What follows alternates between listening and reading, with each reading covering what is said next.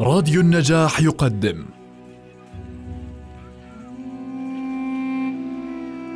المسلسل الإذاعي صلاح الدين الأيوبي للكاتب وليد سيف والمخرج حاتم علي. بطولة جمال سليمان سوزان نجم الدين باسم ياخور نجاح سكفوني وائل رمضان محمد مفتاح. أنتجه للإذاعة أسماء فرج الله مهندس الصوت محمد علي التأليف والتوزيع الموسيقي طاهر ماملي المونتاج سليم شامية الإشراف العام عبيدة فرج الله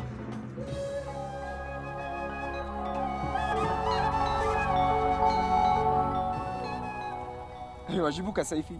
هل قاتلت به الفرنجة؟ ليس بالقدر الذي أرغب فيه ولكن هذا ما صنع لأجله. احترس إنه حاد الشفرة. وتذكر أيها المقدم لا تشهر السيف إلا بحقه وحقه أن تقاتل به ولا تقاتل به إلا من يقاتلك ويبدأك بالعدوان. عندما أكبر سيكون لي سيف مثله أقاتل به الفرنجة حتى نحرر القدس. حلفت لأمي. نسأل الله أن يمن علينا بتحرير القدس قبل أن تكبر يا سيف الدين. وأنا مستعد لأن أصحبك إليها. لتبر بيمينك لأمك. رحمها الله. ماذا قلت؟ ولكن عليك أن تستأذن خالتك السيدة خاتون أولا. أفعل أفعل. ما اسمك يا سيدي؟ أنا صلاح الدين يوسف. صلاح الدين؟ إنه سيعلمني استعمال السيف وركوب الحصان. وقال أيضا إذا تحررت القدس قبل أن أكبر سوف يصحبني إليها كما حلفت لأمي ولكن طبعا بعد استئذانك هذا حسن والله فلتذهب إذن إلى النوم لتصحو نشيطا للتدرب على السيف ألا تغفو قليلا يا سيدي؟ ليس بعد ليس بعد كيف تجد الحصان؟ خير من البغلة؟ الآن أحس بأنني فارس هل أسرع به قليلا؟ انتظر حتى تعتاد صهوته ويعتادك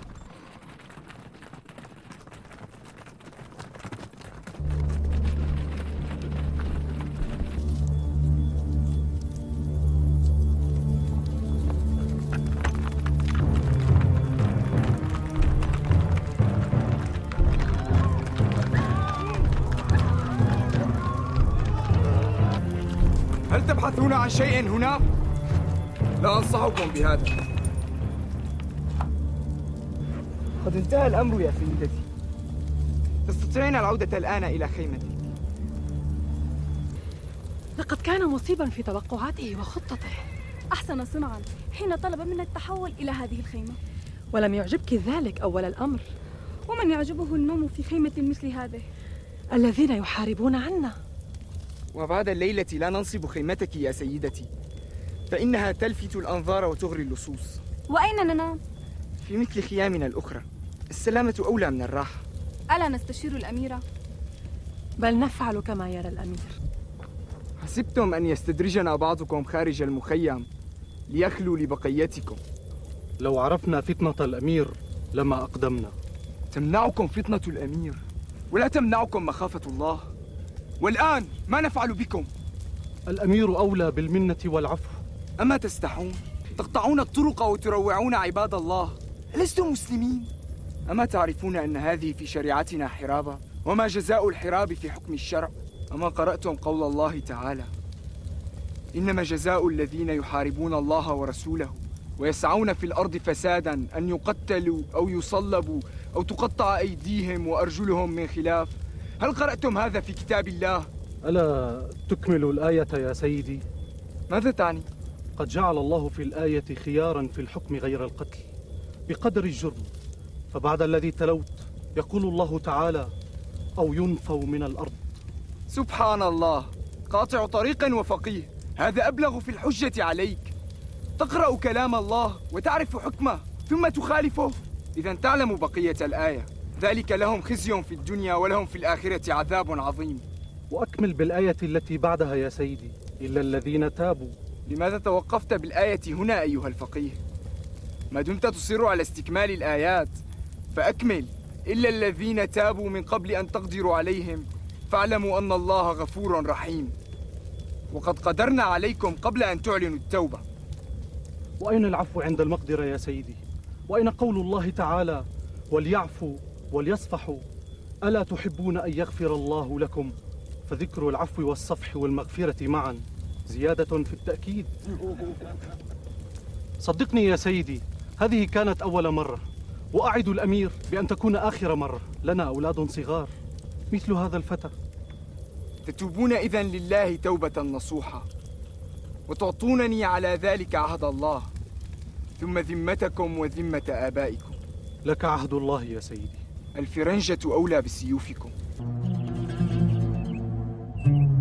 آمن الرسول بما أنزل إليه من ربه والمؤمنون كل آمن بالله وملائكته ورسله وكتبه. ها ها.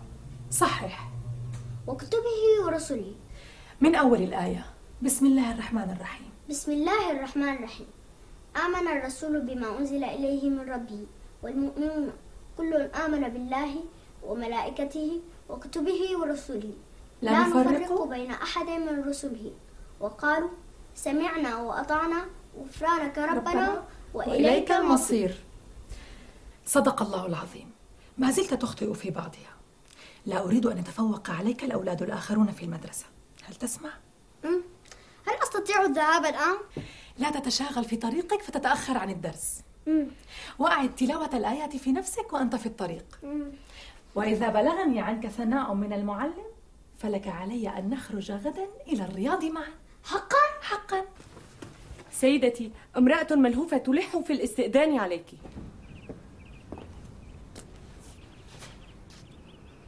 أمي؟ أمي أمي ولدي أمي حبيبي. أمي أخيرا جئت أمي. إنها أمي يا خالة. لم تموت. لم تموت. لست ميتة. لست ميتة. كانت الأم خارج المنزل حين وقع الزلزال. تخدم عند بعض الناس. وعندما صحت وجدت نفسها في البيمارستان. ولما استطاعت أن تقف تحاملت على نفسها وخرجت إلى دارها فوجدتها وقد هدمها الزلزال. وظلت تسأل عن ولدها حتى وصلت إلى البيمارستان الذي وضع فيه عبد الله فتذكره بعضهم لما خصصته من عطف ورعاية ثم لحقت به إلى دمشق.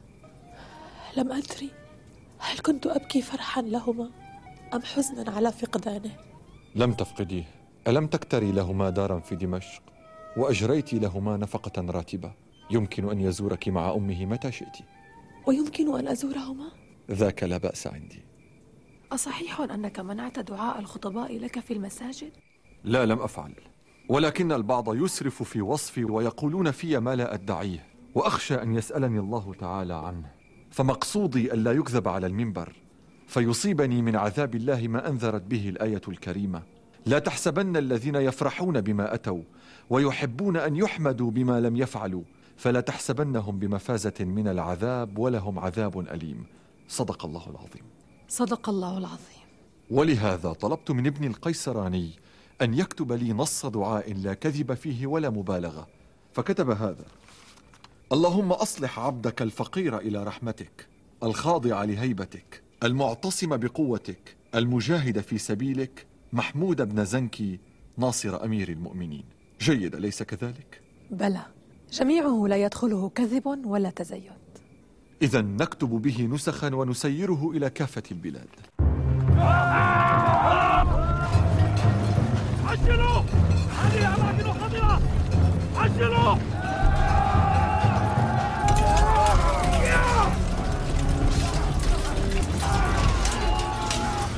ها نحن نلتقي مرة ثانية يا رينو.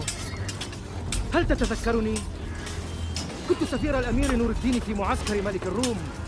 حين أتيته تائبا ومرغت رأسك بالتراب لا أدري أيهم سيكون الآن أكثر فرحا بأسرك أميرنا نور الدين أم ملك الروم أم الملك بلدوي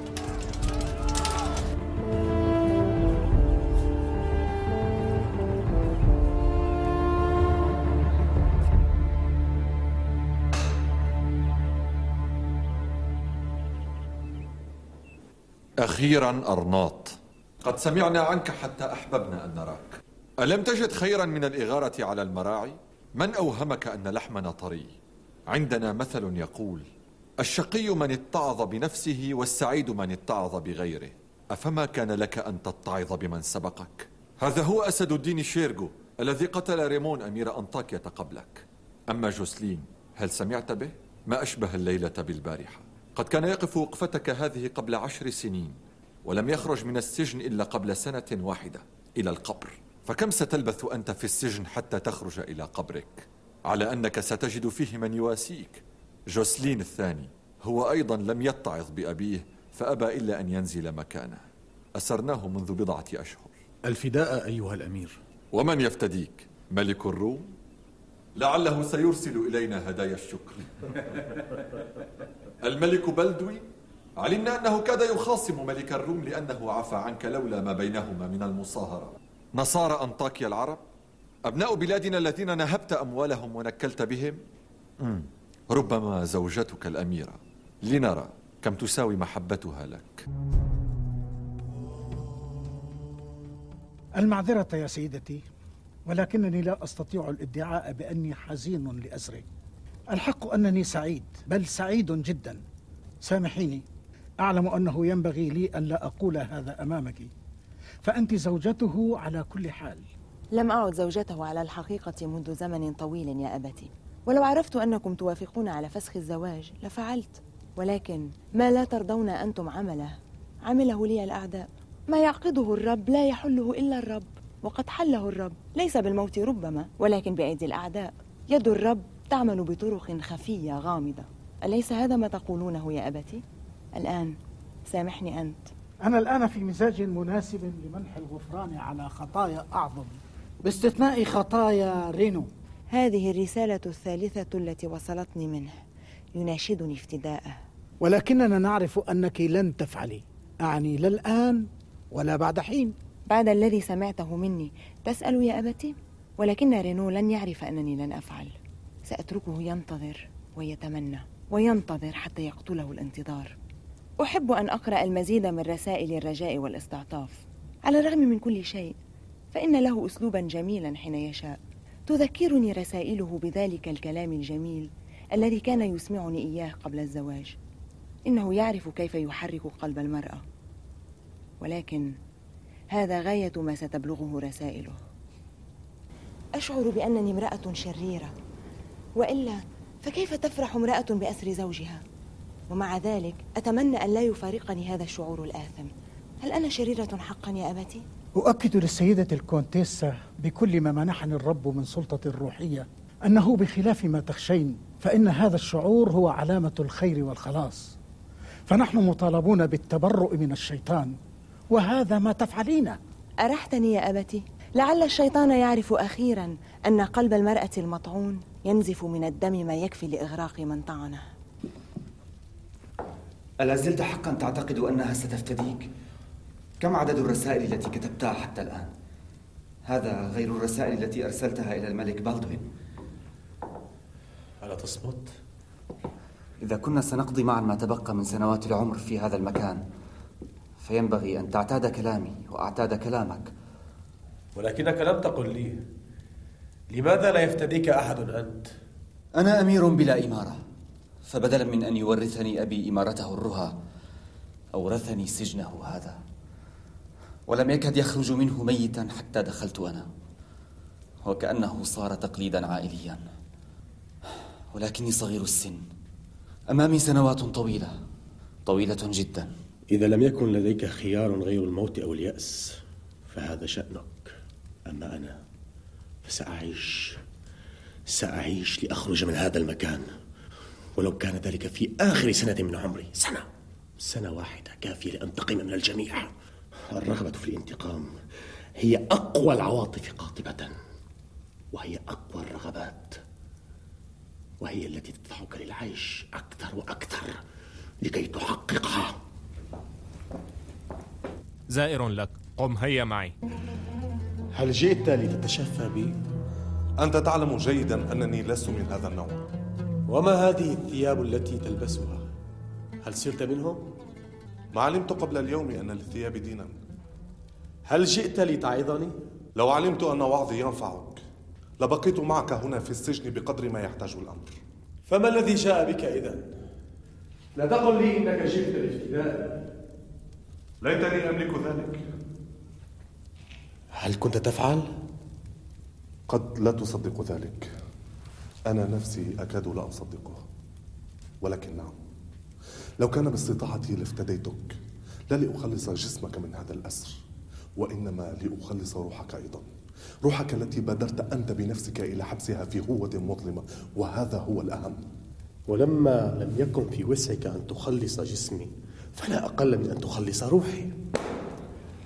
إذا اعلم أنني لست بحاجة إلى هذا النوع من الخلاص والآن إذا انتهت مهمتك لينصرف كل منا إلى مصيره وما المصير الذي تنتظره بعد الآن؟ لم تنتهي مهمتي في الشرق ومهمتك أن تحول الشرق إلى جحيم أهذه هي رسالة دين السلام الذي خرج من هنا؟ ماذا فعلوا بعقلك؟ حين عرفتهم عن قرب تحررت من الأوهام عرفت أن كراهية الآخرين ليست تعبيرا عن الإيمان الحق إنك لا تحمي إيمانك بالكراهية بل تدمر روحك بها. انظر إليك. إنك لا تكره الآخر بدافع من الإيمان وأنت تعرف هذا. وإلا فما هو هذا الإيمان الذي دفعك إلى تخريب قبرص وسفك دماء أهلها؟ ما الذي دفعك إلى تعذيب البطريرك إمري وهو فرنجي مثلك؟ ثم لماذا لم يبادر أحد إلى افتدائك؟ حتى زوجك الكونتيسا لم تبادر إلى افتدائك. ألا ترى؟ إن الكراهية لا تتوقف عند حد إنها تأكل الجميع ثم تأكل صاحبها هل فرغت من وعظك؟ أين انتهى طموحك؟ ما الذي أعطاك إياه الشرق الذي كنت تبحث عنه؟ هذا السجن؟ هذا السجن ليس آخر مطافي ولكن أنت ما الذي حصلت عليه من الشرق غير هذا الكلام الفارغ؟ أين ما خرجنا معا من أجله؟ هل حصلت على إقطاع أو يجد الإنسان ما يبحث عنه كل يصنع شرقه من أراده ساحة للحرب والمعارك فهو كذلك. وفي هذه الحالة لا يعطيك الشرق إلا الموت أو الأسر الذي أنت فيه. ومن طلب العلم والمعرفة وجد شرقا آخر غير الذي اختبرته أنت. الشرق أعطاني الطب الذي يحيي النفوس وعلوم الفلك والرياضيات والمنطق والهندسة والبحار. أعود الآن وأنا أعلم أن العالم لم يخلق لنا وحدنا. بل إنه كبير كفاية لكي يتسع لكل الألوان والملل والأجناس. إذا أنت أحوج إلى الدعاء المخلص مني. قل هذا الكلام للناس في فرنسا وسوف تجد نفسك في حال تحسدني فيه على حالي.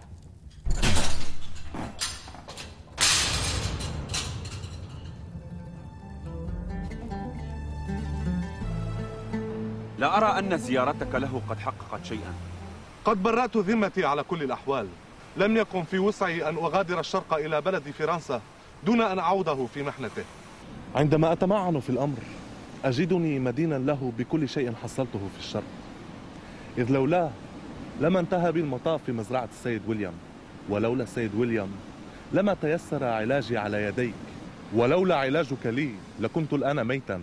ولما كنت قد كسبت صداقتك الثمينة وكل ما حصلته من العلوم والمعارف والصناعات ما أغرب مفارقات الحياة؟ على نحو ما منحني رينو كل ما حرم نفسه منه ومع ذلك كان محقا في شيء واحد فقط. لن تكون مهمتي في فرنسا سهلة. إذ كيف يمكن أن تقنع الناس هناك بأن أمراض الرأس والصرع ليست من عمل الشيطان وأن علاجها لا يكون بفتح ثقب في الرأس لكي تخرج منه الشياطين. كيف يمكن أن تقنعهم بأن المجانين مرضى كغيرهم؟ وأن مكانهم في المستشفى وليس في الزنازين العميقة؟ وأن ضربهم بالصياط لا يحسن من أحوالهم؟ كيف يمكن أن تقنعهم أن الأرض كالكرة؟ إذا انطلقت من نقطة منها عدت إليها في آخر المطاف بدلا من أن تسقط من حافتها البعيدة في الفراغ.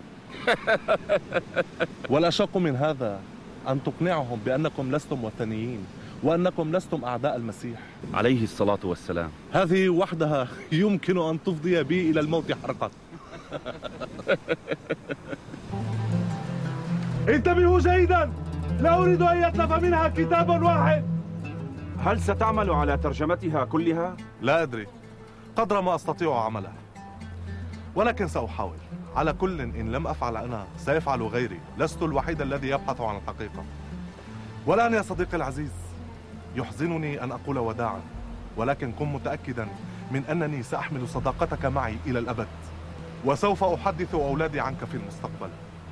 وإذ أجد نفسي عاجزا عن شكرك فإنني أدعو ربنا الواحد أن يبارك روحك. والآن السلام عليكم. وعليكم السلام. بلغ سلامي زوجتك الجميلة. يا أخي هذه عاداتنا في المجاملة. عندنا من الأدب وعندكم من قلة الأدب. نسيت كلامك عن قبول الاختلاف؟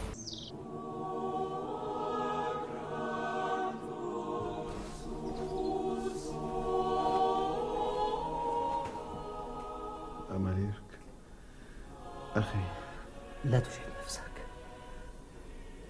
أنا هنا إلى جانبك. سوف تشفى.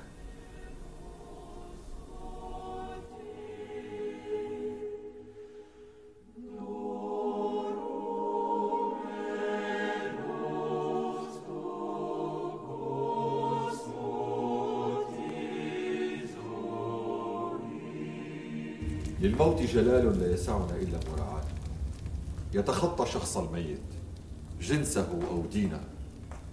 وهل هو عدو أو صديق؟ بل نكرم الروح التي كرمها الله وقد أفضت إليه وصار حسابها عنده. لا نجادل المولى في هذا ولم نفكر بالإغارة على موكب الجنازة. ما نشير به الآن هو أن نغتنم فرصة انشغال القوم بمراسيم الدفن والعزاء والوراثة. فنغير على عسقلان. إنها حرب يا سيدي وتلك بلادنا وحقوقنا. ومع ذلك نعمل بمقتضى أخلاقنا في الحرب والسلم معا. ولكنهم لا يراعون ما تراعي يا سيدي فإذا فعلنا مثل ما يفعلون فما الفرق بيننا وبينهم إذا؟ إني أتفهم موقف الأمير وكذلك أتفهم موقف أسد الدين صلاح الدين أنت أصغر الجميع سنا وقد سمعنا رأي الكبيرين أبيك وعمك فما تقول أنت؟ أنا من رأي الأمير فالمعركة بيننا وبينهم معركة بين الحق والباطل فإنهم حملونا على أن نعاملهم بمقتضى أخلاقهم. فازوا علينا وإن كسبنا المعركة. بل أزيد على ذلك إن أذن لي مولاي. قل يا صلاح الدين إن أذن الأمير نرسل إليهم سفارة للتعزية.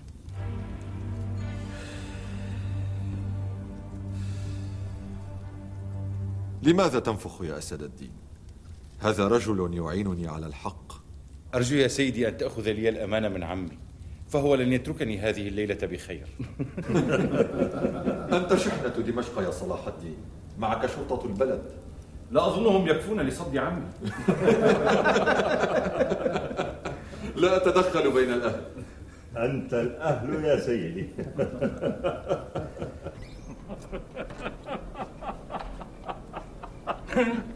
ونبعث لهم بالتعزية. لماذا لا نفتح مجالس العزاء عندنا أيضا؟ قد فاتتك هذه. استدركها غدا.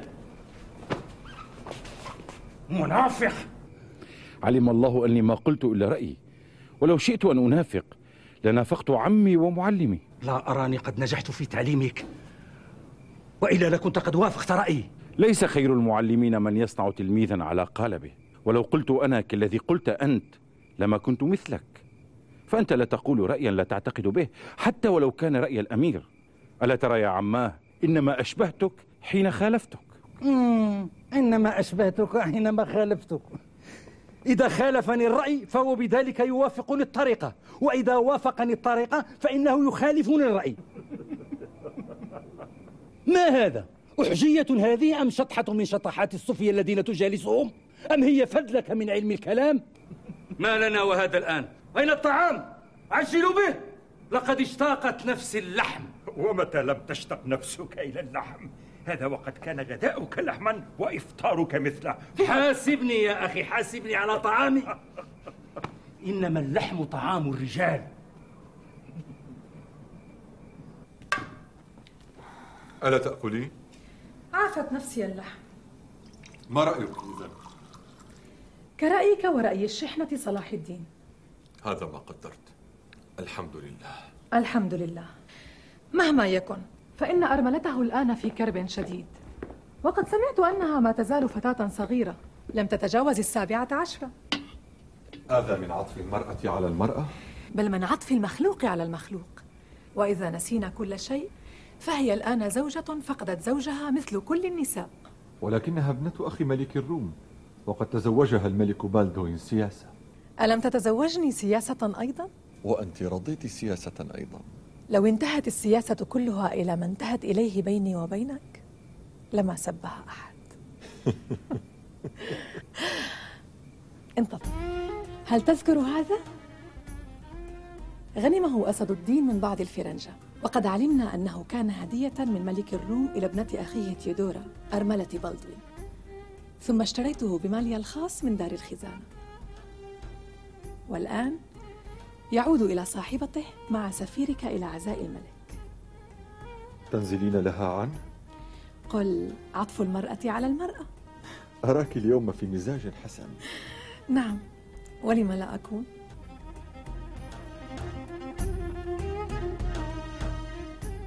محمود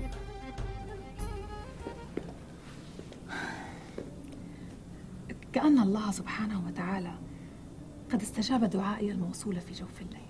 تعنينا نعم سيرزقنا الله ولدا إن شاء الله. حقا. حقا. أنت متأكدة؟ الحمد لله.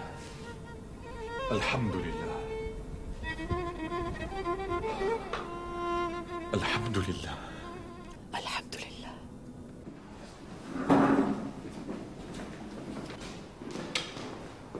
الأمير توران شاه رسول الأمير نور الدين زنكي. أمير الشام نور الدين زنكي يرسل بأحر تعازيه يا سيدتي. فلله ما أخذ ولله ما أعطى أعانك الله على الصبر. صاحب السمو وريث الملك الأمير أمل ريك بن الملك فولك الخامس وشقيق صاحب الجلالة الملك الراحل بلدوين. أخلص التعازي يا سيدي من أميرنا الملك العادل نور الدين. نشكركم على التعازي أيها الأمير وأقدر أننا سنلتقي في المستقبل مرارا في ظروف مختلفة. هذا مؤكد إن شاء الله ولكن حتى ذلك الحين يؤكد لكم الملك العادل نور الدين أنه لن يرفع عليكم سلاحا ولن يهاجم لكم قلاعا حتى تنتهي مراسيم تتويجكم ملكا وتتولوا قيادة جيوشكم.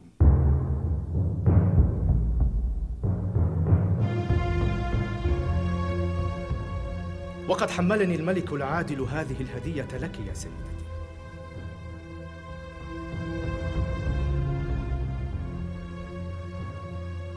قد عرفت هذا العقد. كان ذخرا موروثا في عائلتنا في القسطنطينية. وقد عاد ثانية يا سيدتي. لا أعرف كيف أشكر الملك نور الدين على هذه اللفتة التي تليق بملك عظيم.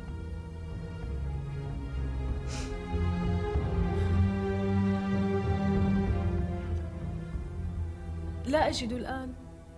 أخص من هذا المنديل أرسله إلى ملك الشام تعبيرا عن امتناني واعترافا بجميله ومروءته.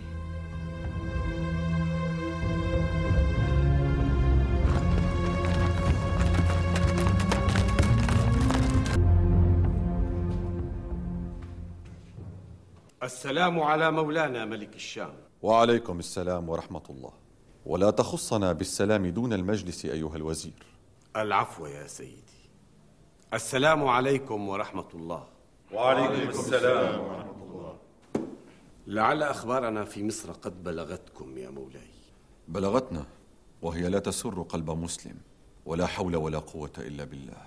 نعم كما قلت يا سيدي لا حول ولا قوة إلا بالله. إن كان طلبكم النزول في جوارنا فعلى الرحب والسعة. ننزلكم في الحفظ والأمان فلا يصل إليكم طالب من مصر. أوسع الله على الأمير وأدام ملكه. ولكني أنا الطالب يا مولاي. أطلب وزارة التي غصبني إياها ذلك الخائن المارق درغام. إنها حقي يا مولاي ولست ممن يفرط بحقه حتى يمنعني الموت. والأمير في مذهبي إما في الصدر وإما في القبر. كأنك تطلب عوننا لاسترجاع وزارتك. هو ذاك يا مولاي. وأعرض عليكم ثلث خزانة مصر في كل سنة. إذا نصرتموني على ذلك الخائن وعدت إلى وزارتي. ومصر يا سيدي عظيمة الثروة. وأنتم في حاجة إلى ذلك المال في جهاد الفرنجة. تنزل الآن في ضيافتنا ونروي في الأمر. اعذرني يا مولاي. ولكن لا أرى وجها للتردد. إن مصر والشام بمنزلة الجناحين للطائر لا ينهض إلا بهما معا. فإذا اتصل ما بيننا وبين مصر لم يبقى للفرنجة مقام. نعم هذا ما كنا نتطلع إليه وما زلنا على ذلك. لكني لست مطمئنا إلى الطريقة لا أحب أن نسلك إلى الوحدة طريق الخلاف. لم نفعل هذا حين وفدنا الشام. فلماذا نفعله مع مصر؟ وهل نتوقع يا سيدي أن يسحو حكام مصر يوما وقد فرغت قلوبهم من كل مطلب إلا مطلب الوحدة مع الشام والاجتماع على قتال الفرنجة. أنتم تعلمون يا سيدي ونحن نعلم أيضا أن هذا لن يقع يوما. لكنكم تعلمون أن شاور لم يأتي لهذه الغاية. إذا أخرجنا معه حملة إلى مصر فلا بد لها أن تقاتل معه خصمه ضرغام وتعيده بالقوة إلى الوزارة. ولا بد أن ينقسم الناس هناك وتسفك الدماء. ما الفرق عندنا بين شاور وضرغام؟ كلاهما لا يخشى الله وكلاهما لا يهتم بأمر الأمة. إنما همه الوزارة والحكم والمال. أليس هذا أدعى إلى التدخل يا سيدي؟ نحن نعلم أن أمريك ملك الفرنجة الجديد قد غزا مصر قبل الآن. إننا نسابقهم إلى مصر فمن سبق إليها فقد غلب. ونحن هنا لا نتحدث عن حفظ مصر فقط وإنما نتحدث عن حفظ الشام أيضا وعن تحرير القدس والساحل. ولا أستبعد أن يكون ضرغام وقد علم أن شاور قد خرج إلى الشام يستنصرنا أنه قد راسل أمل ريك بالمقابل. فإن لم نعجل بالخروج مع شاور لم يبق لنا إلا أن يصير أمل ريك في مصر وتلك هي المصيبة الكبرى. صدق نجم الدين يا سيدي. أرى أن شاور لم يترك لنا خيارا حين قدم علينا. فقدوم الرجل علينا سيغري أمل ريك بالسبق إلى مصر. وهذا ما يجب أن ندفعه بكل ثمن. إن لم يكن لتحقيق المنفعة فلدرء المفسدة. وحتى ولو لم نرجع من مصر إلا بثلث خزانتها كل سنة. فلكم أن تتصوروا يا سيدي ما يمكن أن نفعل بذلك المال في تجهيز الجيش وترتيبه. لا أدري. حتى ولو أخذت برأيكم فإني أخشى على الحملة من خطر الطريق ففيه الفرنجة وأخشى أن يطبقوا عليها من الخلف. لم يقل صلاح الدين شيئا. أعنا بالرأي والمشورة يا صلاح الدين. إذا كانت الغاية وحدة الأمة وتحرير بيت المقدس فكل ما يفضي إليهما واجب يا سيدي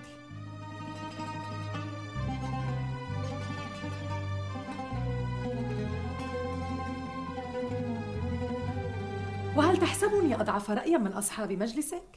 لعل ولدي إسماعيل هذا يصير سلطان مصر والشام أطال الله في عمر أبيه فلهذا السبب تقولين هو واجب السلطنة على مصر والشام؟ بل وحدة الأمة أولا وتحرير القدس والساحل ولكن لا بأس أيضا أن أطلب السعد لولدي. ليس السعد في السلطنة يا خاتون. فوالله إنها امتحان وتكليف ولا ندري أن نخرج منها بخير أم بسوء. بل بالخير إن شاء الله إذا رعاها أصحابها حق رعايتها.